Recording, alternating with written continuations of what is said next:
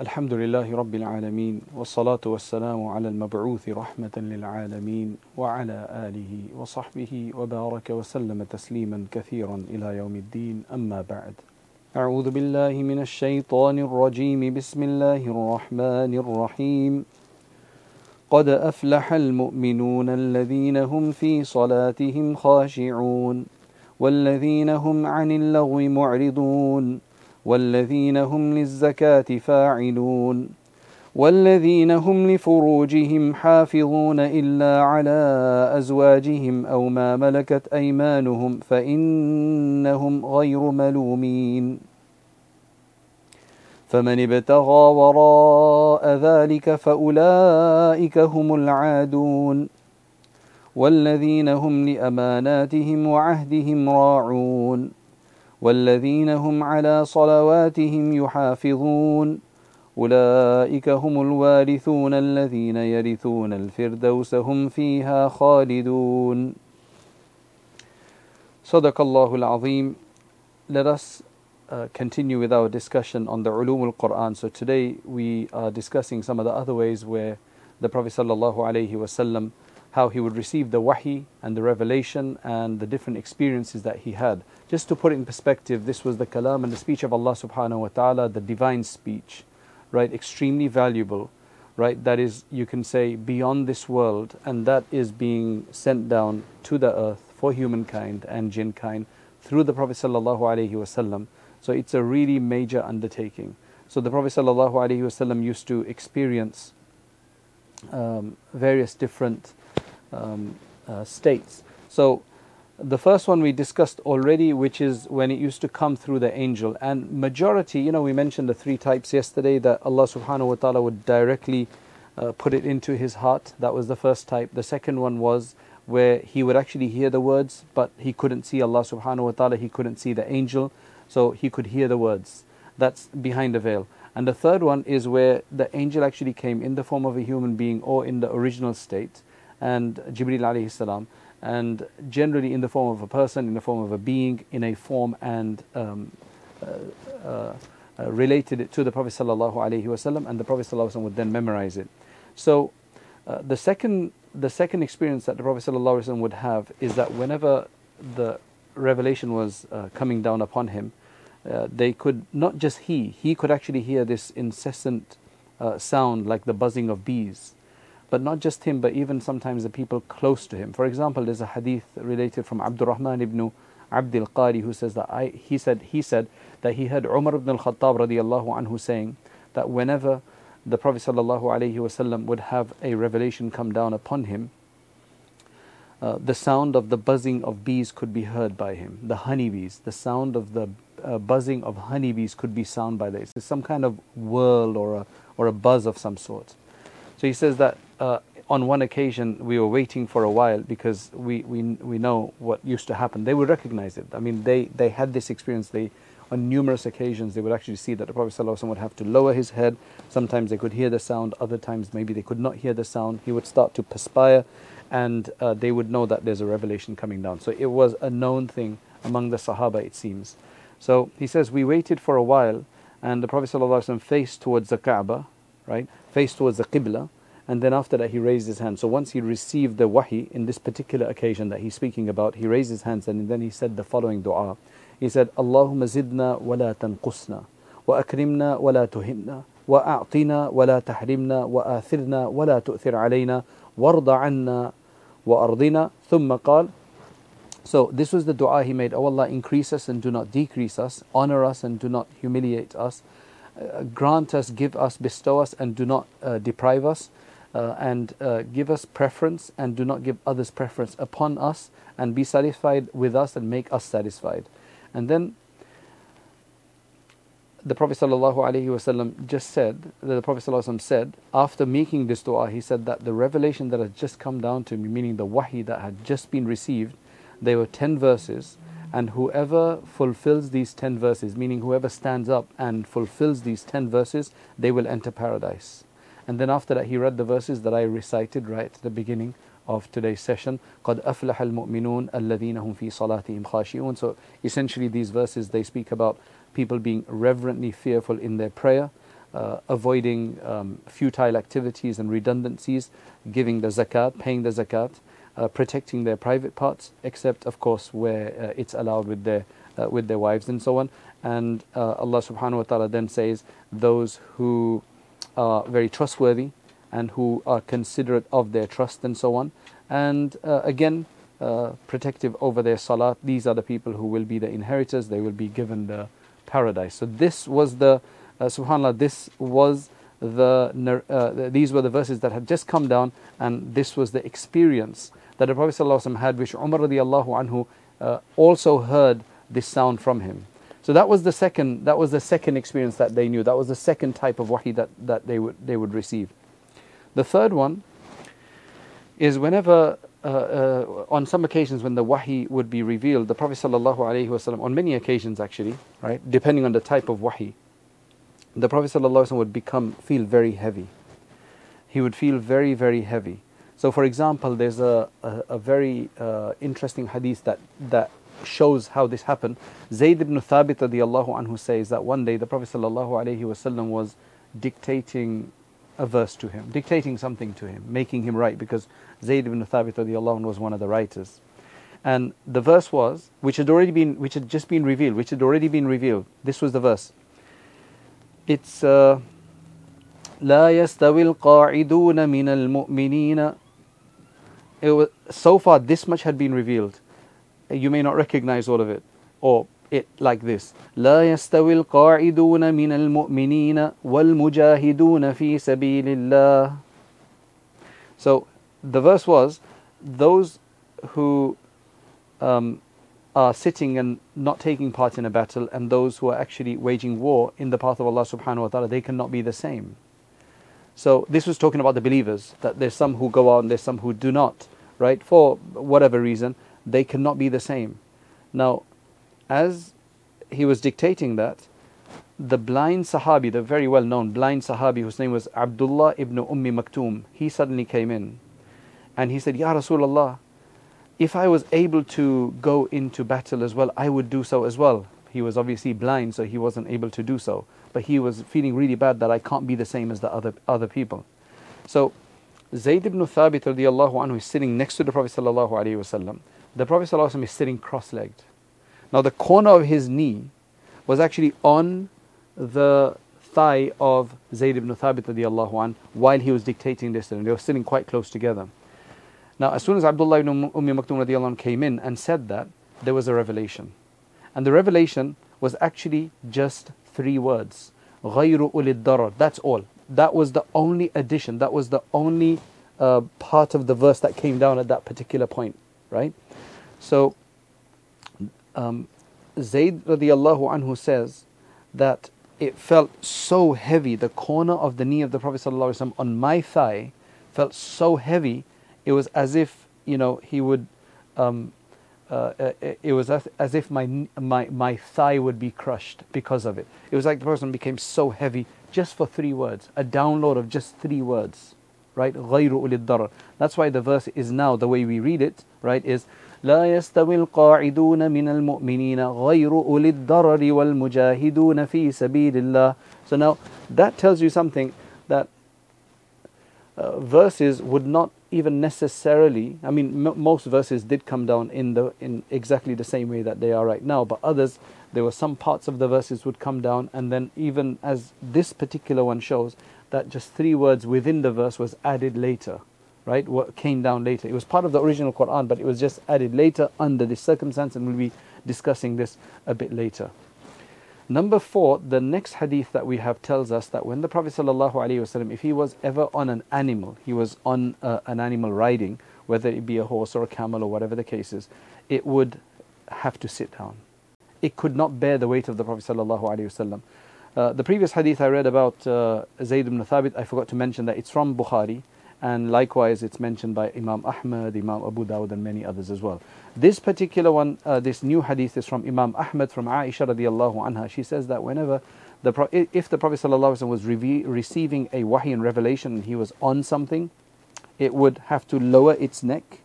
It would either have to lower its neck or it would have to sit down. In this case, he said it would have to lower its neck.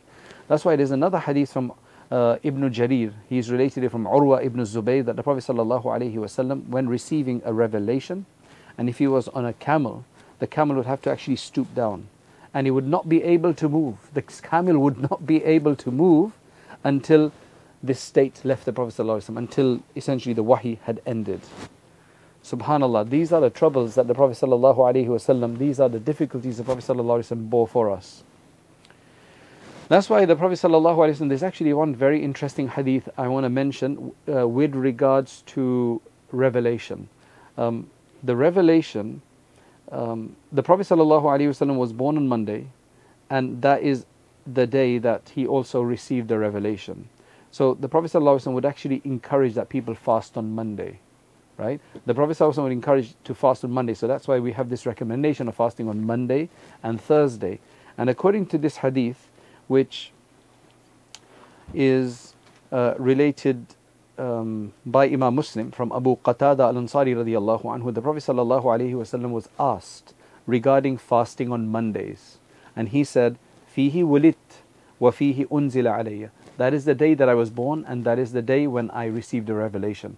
So, due to the blessing of this happening on Monday, that's another great day uh, to fast, as we know anyway. Right, now that gives us an understanding of the revelation and wahi somewhat, you know. Um, there are contentions, there's throughout history, there's been contentions. Now, What's really interesting is that some of the early criticisms about wahi, I mean, somebody receiving revelation from God is not something that everybody receives, right? It's only for prophets. So that's why when somebody claims that, the detractors are going to have a problem with that and they're going to think that how is that possible? Like, how can they receive a revelation, right? How can they receive a revelation from God? So now, where did the where, where did the where did the Quran come from then? So that's why there's been different arguments. I mean, the people of Makkah Mukarramah uh, the people of Mecca at that time, the Quraysh, they either called him a soothsayer, they called him a magician, they called him a, a possessed, uh, they called him a poet. Right? So these were their explanations of how he could come up with such beautiful speech, right? Which did not resemble human speech at all. That was just their way of trying to make sense of it because they, they could not believe that God could be speaking to him directly. Later on, though, especially recent times, I remember somebody asking me this question that there's this new theory somebody's come up with is that the Prophet ﷺ had some kind of degenerative neurological disease. They've seen that some people who have these degenerative uh, neurologi- neurological diseases, they sometimes say these things, right? So some people, I mean, these are people trying to find different ways of trying to explain away the whole divine aspect of the Quran, right? And to take God out of the picture. So they're trying to say that it's somebody like that. Now, I don't want to go into that in too much depth, but why this can never be true? I mean, we know it can't be true. I know it's absurd for us to even, you know, uh, be talking about this. But the reason it can't be true is that the Prophet ﷺ didn't have any of these problems. He never displayed any of these kind of problems they're trying to take from some hadith or whatever the case is when the Prophet ﷺ would be maybe go into you know uh, this state of receiving a revelation or something like that when he would become quiet for a while you know when he would be asked the question sometimes would be quiet and then the revelation would come and then after that he would give an answer. They've put two and two together well not two and two two and five and three and one and two together and they made up this idea. But that's impossible. The Prophet ﷺ was absolutely in control of his senses right? He was the bravest of the people in the battlefield. He was the gen- most generous person when it came to, you know, giving.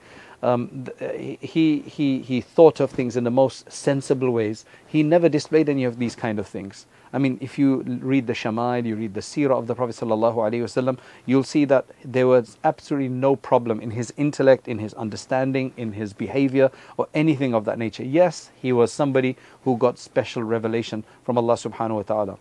There's also another theory out there. I just want to point them out because just so that you know that people do say these things, so you're not surprised when people say that and you can just easily dismiss it, right? Another one is that um, they said that these were just subconscious ideas, right? And thoughts that the Prophet Muhammad, peace be upon him, perceived to be realities, right?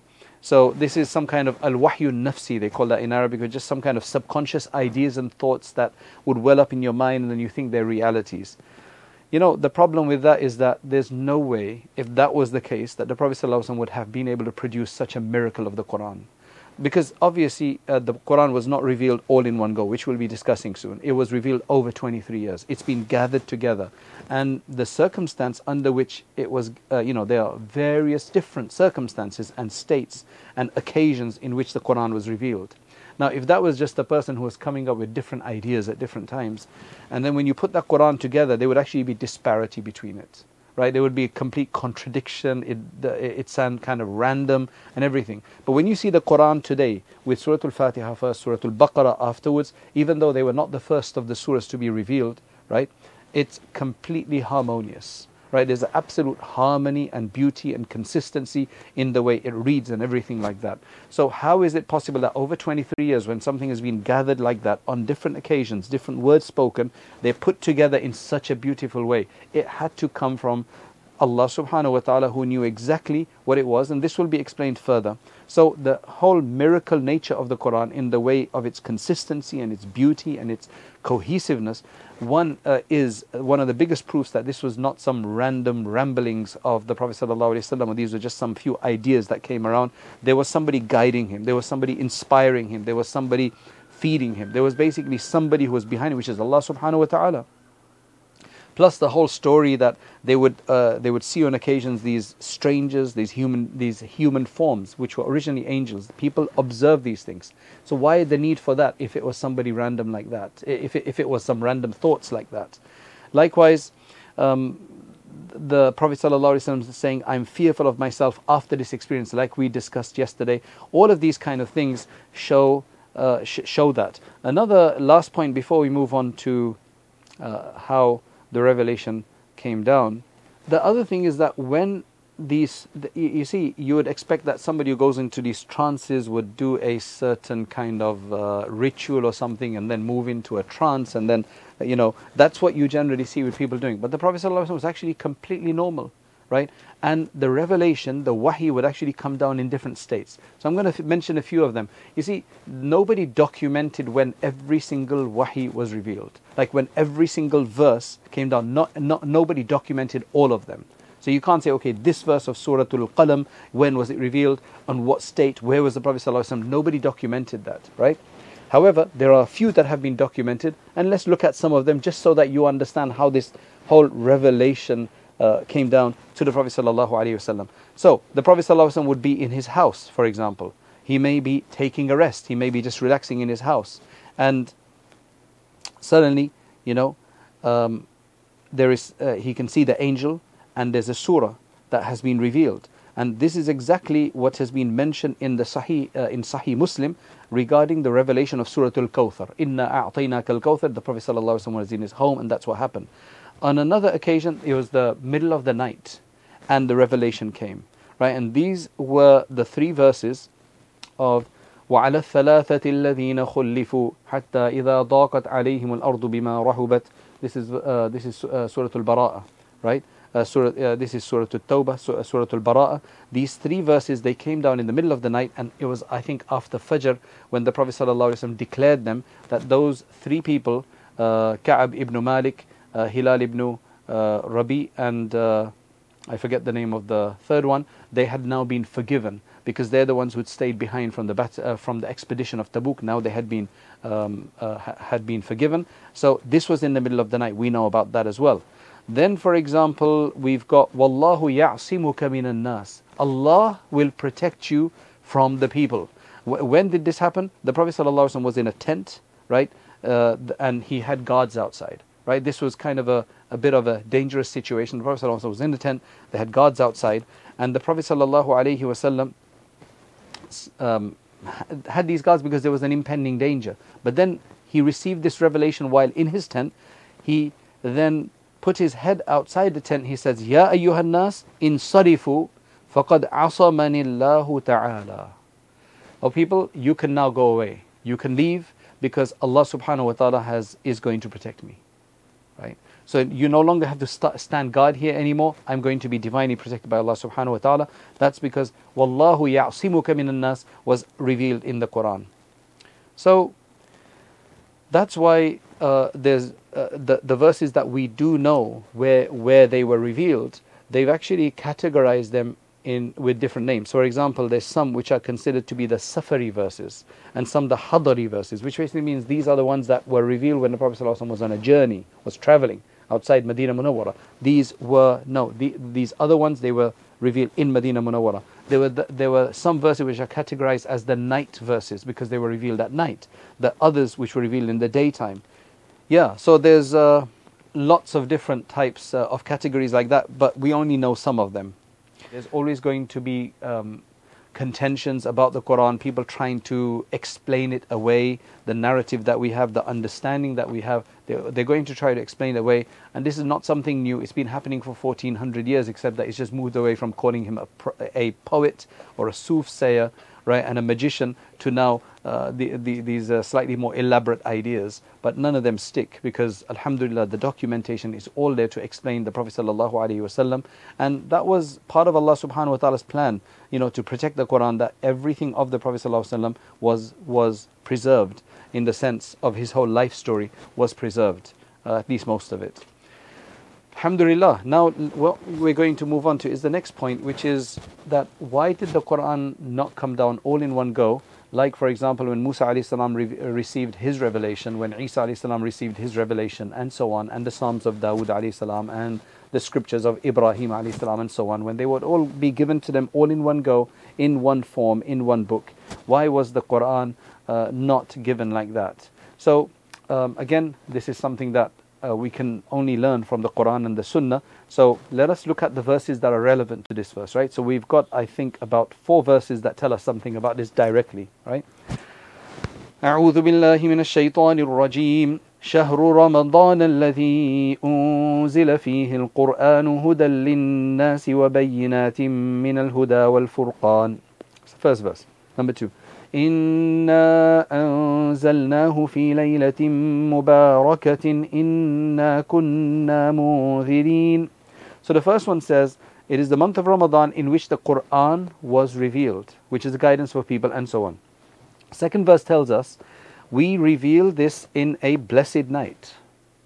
And we were the warners. We, we reveal this in a blessed night. Doesn't mention the night, what particular night it was, but it was a blessed night the uh, the third verse in it gets more specific you know this one إنا أنزلناه في ليلة القدر وما أدراك ما ليلة القدر ليلة القدر خير من ألف شهر so there's more detail in here that we reveal this in the night of Qadr right in the night of Qadr and you, uh, do you know what this night of Qadr is it's a night which is superior to a thousand months. So, so far we've got two, two uh, we, we generally understand that Laylatul Qadr is in Ramadan, and Allah actually says that Ramadan is the month in which the Quran was revealed. So then that blessed night in the second verse must be Laylatul Qadr.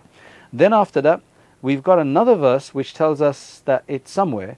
Allah says, بل هو قرآن مجيد في لوح محفوظ this is the glorious Quran. It is in the protected tablet. It's in the preserved tablet. So that one tells us a place. The others told us a time. So that's the three verses that we have in terms of when and uh, where the Quran has been revealed, right? We know that much so far. Now, what are we going to understand from this? We have to understand from this that these three verses seem to indicate that the Quran was revealed in this time. However, we know that if it was revealed in Ramadan, but there's so many verses, there were some verses that were clearly revealed in Ramadan, but there were so many others that were not revealed in Ramadan. Probably the bulk of the verses were revealed outside the month of Ramadan. So, how do these verses then make sense when it's saying that we reveal the Quran in the month of Ramadan? If the Quran is revealed in the month of Ramadan, but we also know that verses were revealed outside the month of Ramadan, how is that true? How is that possible? So, this is a question that people have been asking, and there's completely, absolutely perfect, uh, uh, what do you call it, um, explanations for this. In fact, this is not a new question. Somebody asked this to, uh, somebody asked this question to Ibn Abbas radiallahu anhu. This was Atiyah ibn al-Aswad. Atiyah ibn al-Aswad, he said to Ibn Abbas radiallahu anhu that, look, I've got a bit of a question, a doubt in my heart regarding this verse, Shahru Ramadan الذي أنزل فيه القرآن, And then Allah subhanahu wa ta'ala says, Inna أَنْزَلْنَاهُ فِي لَيْلَةِ qadr. However, the Quran has been revealed in Shawwal, in Dhil Qa'dah, in Dhil Hijjah, in Muharram, and in the month of the Rabi'. So why is Allah subhanahu wa ta'ala then saying that it was revealed in Ramadan if it was also revealed in all of these other months? So Ibn Abbas radiallahu anhu said to him, that yes, it was revealed in Ramadan during Laylatul Qadr, which comes in Ramadan, right? And that's also the blessed night, which the three verses that's taken care of. That was when the Quran was revealed all in one go. The entire Quran was revealed in that night, right? All together in one go. That was revealed. Now, after that, he says, so it was revealed all in one go in that night. He doesn't say where. But then he says, then it was after that revealed in installments, bit by bit, piecemeal, small portions by portions, whether a full surah, half a surah, part of a surah, part of a verse, as you saw earlier with that example of Zayd ibn Thabit anhu, and that came down, you know, um, over the case of 23 years, as we know. Uh, Ibn Abi, he doesn't say 23 years, he says it was just uh, came down bit by bit. And this is a hadith from him related by Ibn Abi Hatim and Ibn Mardawayh have related this. From this, we get an understanding that the Quran did come down all in one go in that night of Laylatul Qadr, but then it came down over 23 years from wherever it had come down in one night. There's many, many other narrations and transmissions from Abdullah ibn Abbas anhu that say the same thing, that it all came down in one night, that's what that verse means. So now we understand from this we can all we can understand and from some other hadith that there were actually three movements you can say. Remember the quran is the word of allah subhanahu wa ta'ala right? The quran is the word of allah subhanahu wa ta'ala. Um, for that quran to then um, the quran the words of allah subhanahu wa ta'ala are without words or letters or sounds. We cannot understand the divine words of Allah subhanahu wa ta'ala because Allah doesn't need sound and words to understand, uh, to, to speak things and to communicate things. However, for us to be able to understand speech, it is made into this special Arabic form. So the first instance of that, there's a first instance of that, then there's a second movement, and then there's a third movement, and let us understand that. So the first of them is where Allah subhanahu wa ta'ala had the Quran preserved, His speech preserved in the divine tablet. The divine tablet is something that was created first by Allah subhanahu wa ta'ala along with the divine pen before He created human beings and so on. And He told the pen to write. The pen said, What should I write? And the pen said, the, uh, uh, Allah said, Write everything that is going to occur until the day of judgment. So Allah gave all the knowledge to the pen to write in this divine tablet, and that is, you can say, the master copy of the history of the world, you can say, right? Uh, of course, the knowledge of Allah subhanahu wa ta'ala is superior to that, but that is the master copy, and in that is also the Quran. So that was the first instance, as the verse mentioned, that it's fi, in fi lawhim mahfuz, it's in, bal huwa Qur'anu majidun, fi lawhim mahfuz, it's in that preserved tablet. Now that it's there, it's, it's the record and so on. That's why Imam Abu Hayyan in his tafsir says, the Lawh al-Mahfuz is the record of everything right? It is the place of the secrets of everything. Not even the angels have access to that. They only have access to bits of that as to what's happening tomorrow, so that they know uh, whether to, you know, cause the rain to, fl- uh, to, to fall in certain places, or certain crops to crops to grow, or uh, certain other events to take place. But the entire Lawh al-Mahfuz, nobody is privy to it except Allah Subhanahu wa Taala.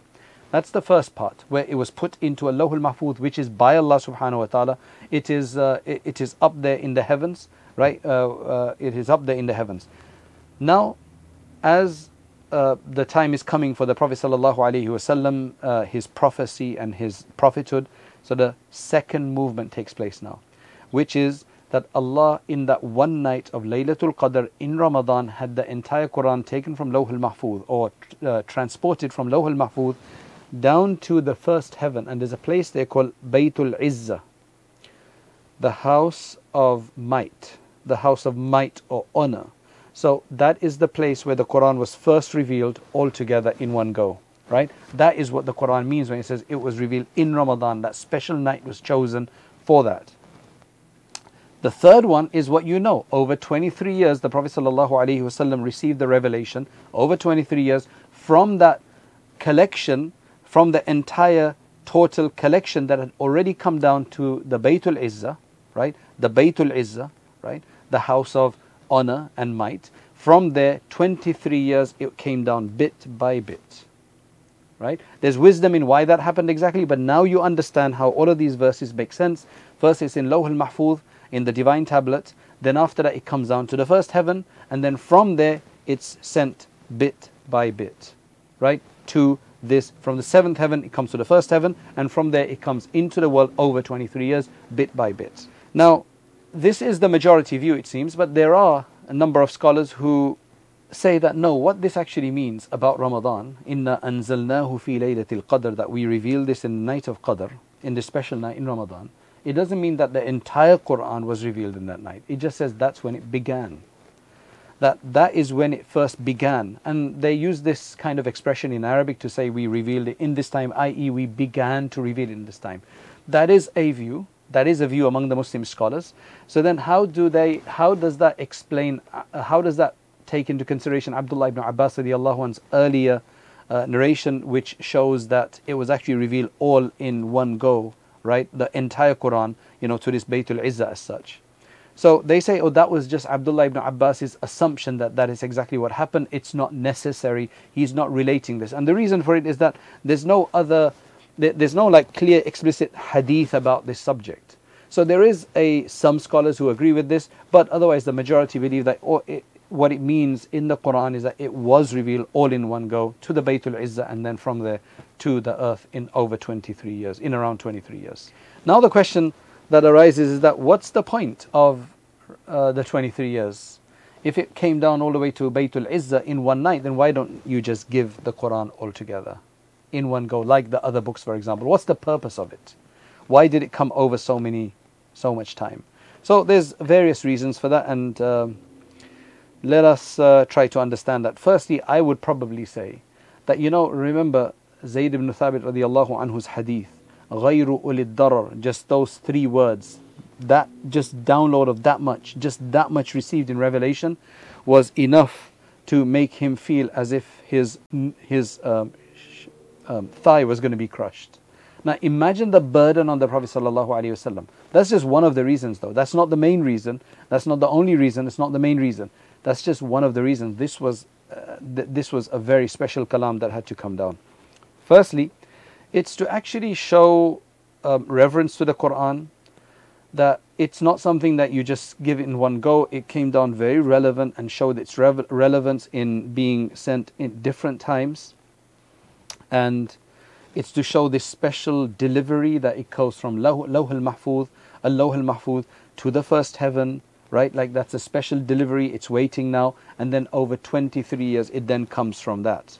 Allah. The second wisdom is that it actually then shows the wisdom of the secret of the inimitability of the Quran. I know we've not discussed this properly yet, but you know the way the whole Quran in its current form, even though it came over 23 years in bit by bit, that when it's put together, it's so harmonious and so organized and so beautiful and so eloquent that that is to prove it's eloquent like that. If it had all come down in one go, then say, okay, somebody constructed this all together and composed it all in one go. No, this is to show that even though it came down, uh, you know, in terms of what people were observing, it came down over 23 years, right? Bit by bit, surah by surah. And then they say, when you put it together, it still sounds so wonderful and so beautiful. It's not random, right? It doesn't sound, uh, sound disparate. So that was another benefit of it. And what this is, is that uh, the reason some ulama give, and Allah knows best what this is, is that they say that if uh, since the Quran was revealed up to the Baytul Izzah, and Jibril was responsible to bring the Quran to the Prophet bit by bit, had he, ha- had he had to do this from al-Lawh al Mahfuz, where he does not know, uh, he cannot read the whole thing in there, um, he may have not known where to place each portion, because remember, each portion came down separately in different times and places.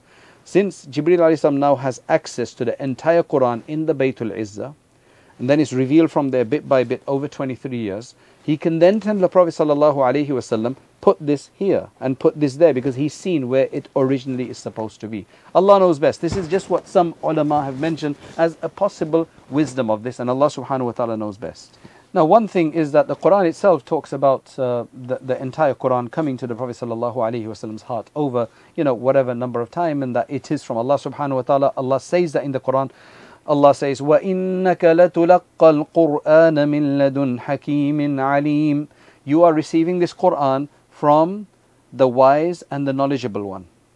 Then Allah says, كتاب أحكمت آياته ثم فصلت من لدن حكيم خبير These are verses, uh, sorry, this is a book whose verses uh, are made firm and then they've been uh, ثم فصلت, they've been then um, uh, detailed uh, and they're coming from a wise and a knowledgeable one, the one who's completely aware of everything. So this shows that it's coming from Allah subhanahu wa ta'ala. The Quran says that itself, so nobody can say that the Quran doesn't say that. Now, sometimes five verses would be revealed, sometimes ten verses would be revealed, sometimes more or less one word, uh, one verse, sometimes just a few words, a portion of a verse, right? Um, for example, قَدْ أَفْلَحَ الْمُؤْمِنُونَ الَّذِينَ فِي صَلَاتِهِمْ خَاشِعُونَ These were ten short verses that were revealed. I told you the hadith about them. Um, you also had, for example, ten long verses come down at one time. This is in Surah An-Nur, um, where you have uh, the story of the slander against Aisha radiallahu anha, right? The slander against Aisha, the hadith, uh, the ifk, right? Uh, ifkun iftarahu. Um, um, th- this is the 10 verses there which came to exonerate Aisha radiallahu anha. They were 10 long verses. They came down all at once. So you had sometimes 10 short verses come down, sometimes 10 long verses come down in Surah An-Nur, for example. And then look at this one, right? The verse in the Quran, يا أيها الذين آمنوا إنما المشركون نجس فلا يقربوا المسجد الحرام بعد عامهم هذا O people who believe, the mushrikeen are, uh, are unclean. They should not come close to the Masjid al-Haram, uh, the sanctified masjid, after this year. Right? That much is uh, was revealed already. The next part, وَإِنْ خِفْتُمْ عَيْلَةً فَسَوْفَ يُغْنِيكُمُ اللَّهُ مِنْ فَضْلِهِ That came down later. That did not come down together, it came down later uh, on a particular occasion. So, the, the Quran continued to be revealed over the course of 23 years, right, from the time that it had started when the Prophet ﷺ was 40 years old. That's when it started, when the Prophet ﷺ was 40 years old, until he met with his highest highest friend, which is Allah subhanahu wa ta'ala. He says, Allahumma bir rafiqil a'la. That is the time until when the Quran, that was 23 years that took. So, a few things. Allah subhanahu wa ta'ala himself um, talks about this in the Quran. Um, there were many, many reasons for why the Quran is revealed over, uh, over the course of 23 years, right? Allah subhanahu wa ta'ala says in Surah Al-Furqan, وقال الذين كفروا لولا نزل عليه القرآن جملة واحدة كذلك لنثبت به فؤادك ورتلناه ترتيلا ولا يأتونك بمثل إلا جئناك بالحق وأحسن تفسيرا So this was, as I said, there was a question even at that time. The detractors said, why did not, why, why does this Quran come down bit by bit? Why didn't it all come down together? So the the uh, the verse says Surah Al-Furqan, uh, verse 20, uh, 32, 33. The, the, those who disbelieve, they say, why is the, has the Quran not been uh, revealed all at once?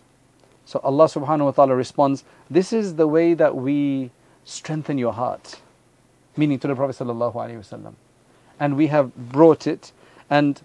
Um, so this is for the for the for the reason of strengthening your heart. How is it strengthening the heart of the Prophet sallallahu? Now the idea is that if the Quran had all come down at once, there would have been this excitement. But then after that, you know, the fact that it came down over 23 years, whenever the Prophet sallallahu would feel a bit down, when he would when he would be a bit um, uh, what do you call it, hopeless about them, when he would feel bad about the situation, when he would need something, when he would need some kind of comforting, when he would need some kind of strengthening, a different verse came down. Had it all come down in one go, it wouldn't have had the same effect. So there was a really good reason for it coming down. It strengthened the Prophet as Allah says in the Quran. Then there's another verse where Allah says, وقرآنا فرقناه لتقرأه على الناس على مكث ونزلناه تنزيلا This is a Quran that we have revealed to you so that you can impart it, read it uh, to the people ala mukthin, in stages, slowly, slowly, right? And we have revealed this bit by bit. The concept of tanzil in Arabic is to reveal something bit by bit, whereas for the other verses, for the other scriptures, Allah uses inzal as opposed to tanzil. Tanzil is, means to take your time in doing something, to take your time in revealing to do it bit by bit. Whereas in inzal, it means to give it all in one go. So where it talks about the other books, it generally refers to anzalna, inzal, right? We revealed it all in one go. When it talks about the Quran, it's nazzalna. We did it slowly, bit by bit. And the point of it is so that when there were different needs, you could actually um, produce the Quran for those different needs, so people uh, would be able to benefit like that. Some of the other reasons, and the first reason, as I said, was كذلك لنثبت لنثبت به فؤادك, so that we can strengthen your heart and your resolve uh, and and your eagerness by this. Right? The Prophet ﷺ was sent among some very harsh people, right? And their harshness and their enmity was uh, was was severe. So that's why uh, as Allah says, وَتُنذِرَ بِهِ قَوْمًا لُدَّ Right? That you are warning such people uh, with this. Now, if the Quran was all revealed in one go, they they would not have had the same way, they would not have had the same reaction to it and slowly, slowly where it overcame them. Right? So what's going on is the Prophet ﷺ needed comforting and needed resolve and strength from Allah.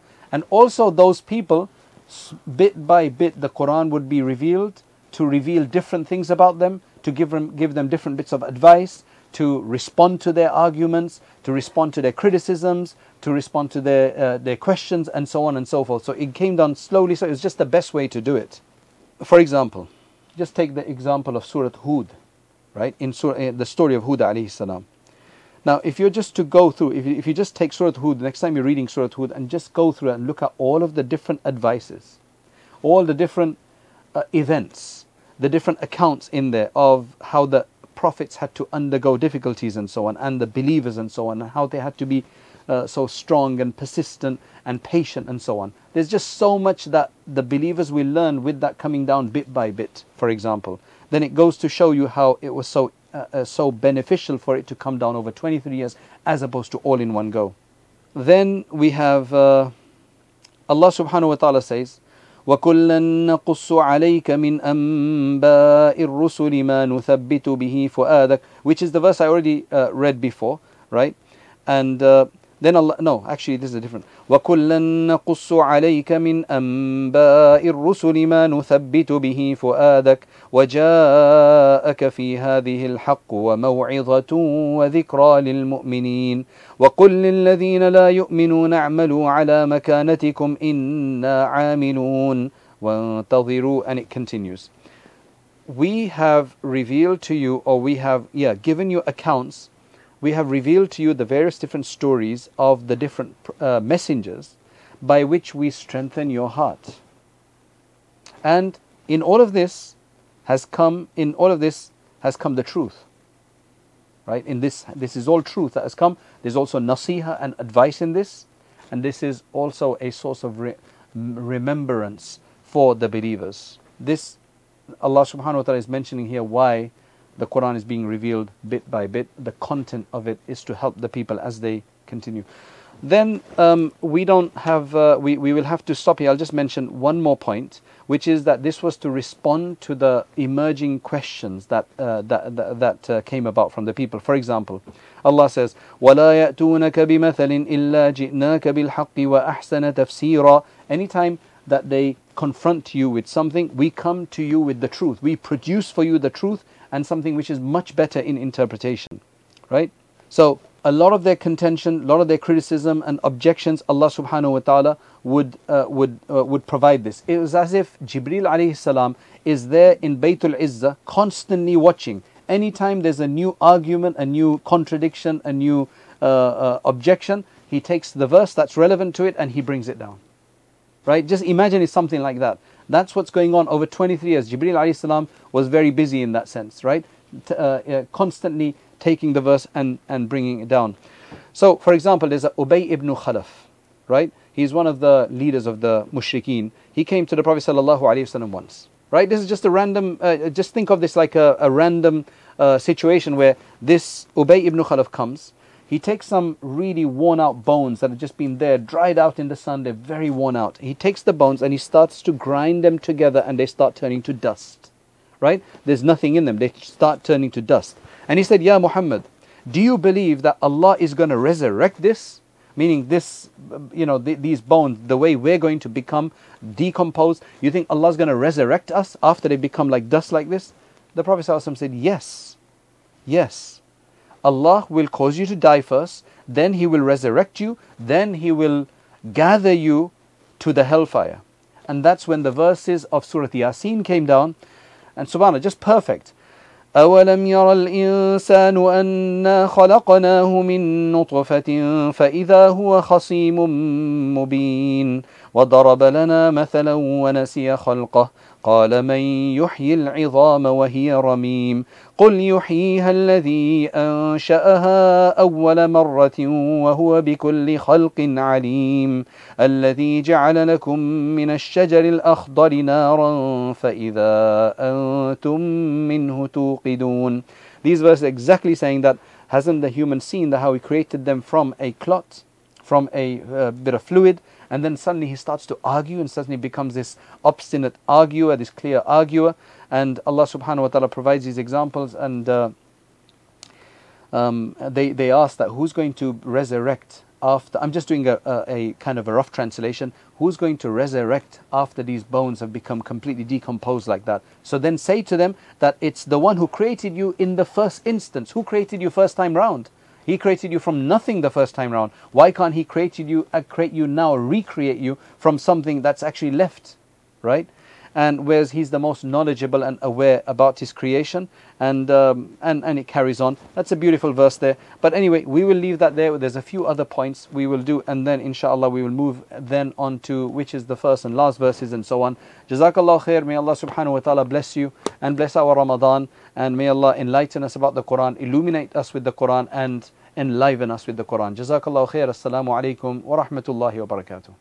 Jazakallah khair for listening. May Allah subhanahu wa ta'ala uh, bless you. And if you're finding this useful, you know, um, uh, as they say, do that like button and subscribe button and forward it on to others. Jazakallah khairan. Assalamu alaikum wa rahmatullahi wa barakatuh.